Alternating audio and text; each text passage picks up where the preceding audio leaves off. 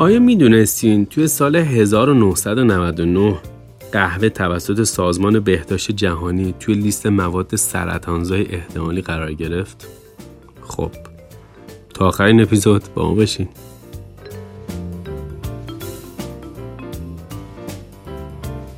قهوه و سلامتی دوستدارای قهوه در سراسر دنیا که به دنبال قهوه صبحگاهیشون میرن احتمالا به فکر فواید یا خطرات مربوط به سلامتی اون نیستن.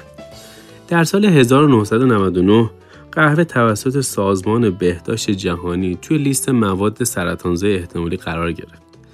اما در سال 2016 قهوه از این موضوع تبرئه شد.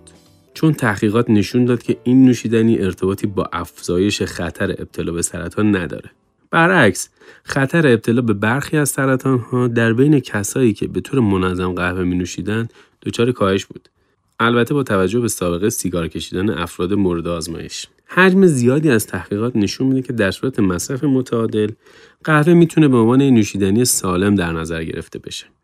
اما چرا توی سال 2018 یکی از ایالتهای آمریکا قانونی تصویب کرد که قهوه باید دارای برچسب هشدار دهنده سرطان باشه؟ برای کشف پیچیدگی های قهوه توی این مقاله با ما همراه باشین. مواد مغذی موجود در قهوه قهوه حاوی مقادیری از مواد مغذی مفید از جمله ریبوفلاوین یا همون ویتامین B2 نیاسین یا همون ویتامین B3 منیزیوم، پتاسیم و ترکیبای مختلف فنولی یا آنتی اکسیدانه. برخی از متخصصان معتقدن که این مواد و سایر مواد موجود در قهوه می‌تونه از طرق مختلف برای بدن انسان مفید باشه. از طرفی قهوه داره کافئینه. واکنش انسان به کافئین می‌تونه توی افراد متفاوت باشه. دوزهای کم تا متوسط کافئین یعنی 50 تا 300 میلی گرم ممکنه باعث افزایش هوشیاری، انرژی و توانایی تمرکز بشه. در حالی که دوزهای بالاتر ممکن اثرات منفی مثل استراب، بیقراری، بیخوابی و افزایش ضربان قلب رو به همراه داشته باشه. نوشیدن قهوه و سلامت انسان نوشیدن قهوه به منظور پیشگیری و حتی بهبود در درمان برخی بیماری ها مفیده. بیماری های مثل دیابت نوع دو، پارکینسون، بیماری های کبدی و همچنین سرطان کبد. اگرچه مصرف کافئین می‌تونه قند خون رو توی کوتاه مدت افزایش بده اما مطالعات طولانی مدت نشون داده که افرادی که قهوه می نوشن در قیاس با افرادی که از این نوشیدنی استفاده نمی کنن کمتر در معرض ابتلا به دیابت نوع دو قرار می گیرن.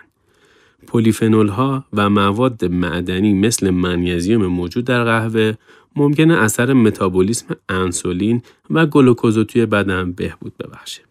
با توجه به سابقه فعالیتم در صنعت قهوه و همچنین به عنوان فردی که به طور منظم قهوه می نوشم و به دیابت نوع یک مبتلا هستم طبق مشاهداتم و کنترل دائم قند خونم به وسیله دستگاه گلوکومتر متوجه نکته جالبی شدم. اگرچه مصرف قهوه در پیشگیری از ابتلا به دیابت نوع دو مفیده اما طی هفت سالی که با بیماری دیابت زندگی کردم دریافتم که نوشیدن قهوه بر روی میزان حساسیت انسولین مصرفی موثره. خصوصا انسولین زود اثر. به طوری که اگه قرار باشه از ده واحد انسولین زلال یا همون انسولین رگولار استفاده کنم با کاهش این میزان به هفت واحد اما همراه با نوشیدن یک فنجون قهوه قادر خواهم بود تا قند خونم و تو محدوده مناسب یعنی بین 130 تا 180 دو ساعت بعد از وعده غذایی کنترل کنم. این میزان حساسیت به انسولین مصرفی با انجام ورزش سی دقیقه پس از نوشیدن یک فنجون اسپرسو حتی چندین برابر هم میشه. این نوشته امید داداشی بود.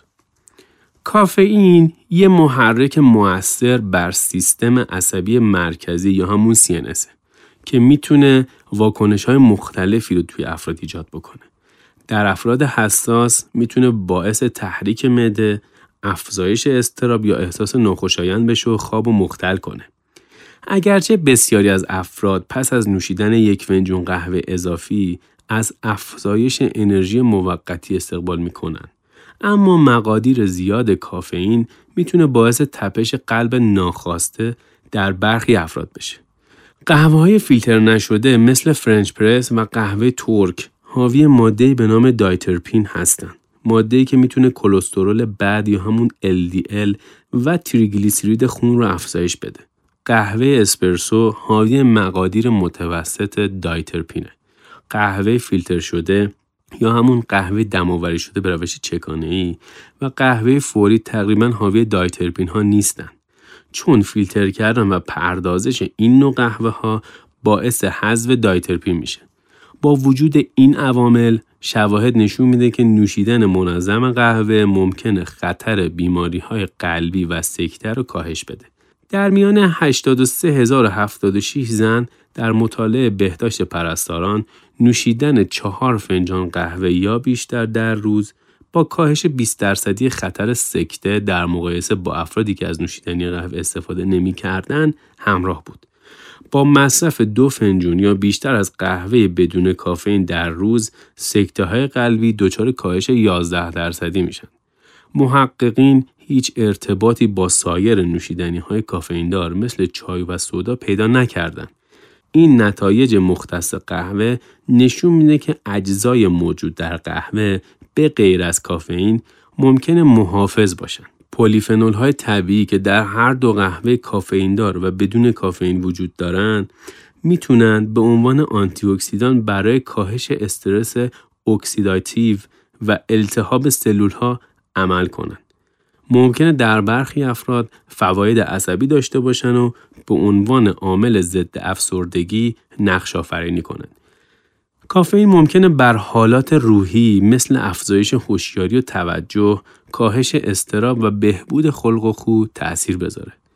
مصرف متوسط کافئین با کمتر از 6 فنجان قهوه در روز با کاهش خطر افسردگی و خودکشی همراه. با این حال در موارد معدودی از افراد حساس میزان بیشتر کافئین ممکنه استراب، بیقراری و بیخوابی رو افزایش بده. قطع ناگهانی مصرف کافئین می‌تونه در مدت کوتاهی باعث سردرد، خستگی، استراب و کمبود روحیه بشه و ممکنه تا یه هفته ادامه پیدا کنه. مطالعه‌ای که در مورد 263923 شرکت کننده از مؤسسه های ملی بهداشت و انجمن بازنشستگان آمریکا صورت گرفت نشون داد کسایی که چهار فنجون یا بیشتر قهوه در روز می نوشن تقریبا ده درصد کمتر از کسایی که از این نوشیدنی مصرف نمی کنن دچار افسردگی میشن. در نهایت در حالی که آب همیشه بهترین گزینه برای رفع تشنگی قهوه می‌تونه در تأمین آب مورد نیاز بدن شما کمک کننده باشه. اگرچه کافئین ادرارآور ملایمیه اما این موضوع با مقدار کلی مایات موجود در نوشیدنی قهوه جبران میشه. منبع این مقاله وبسایت مدیکال نیوز جولای 2019 وبسایت هاروارد قهوه و سلامتی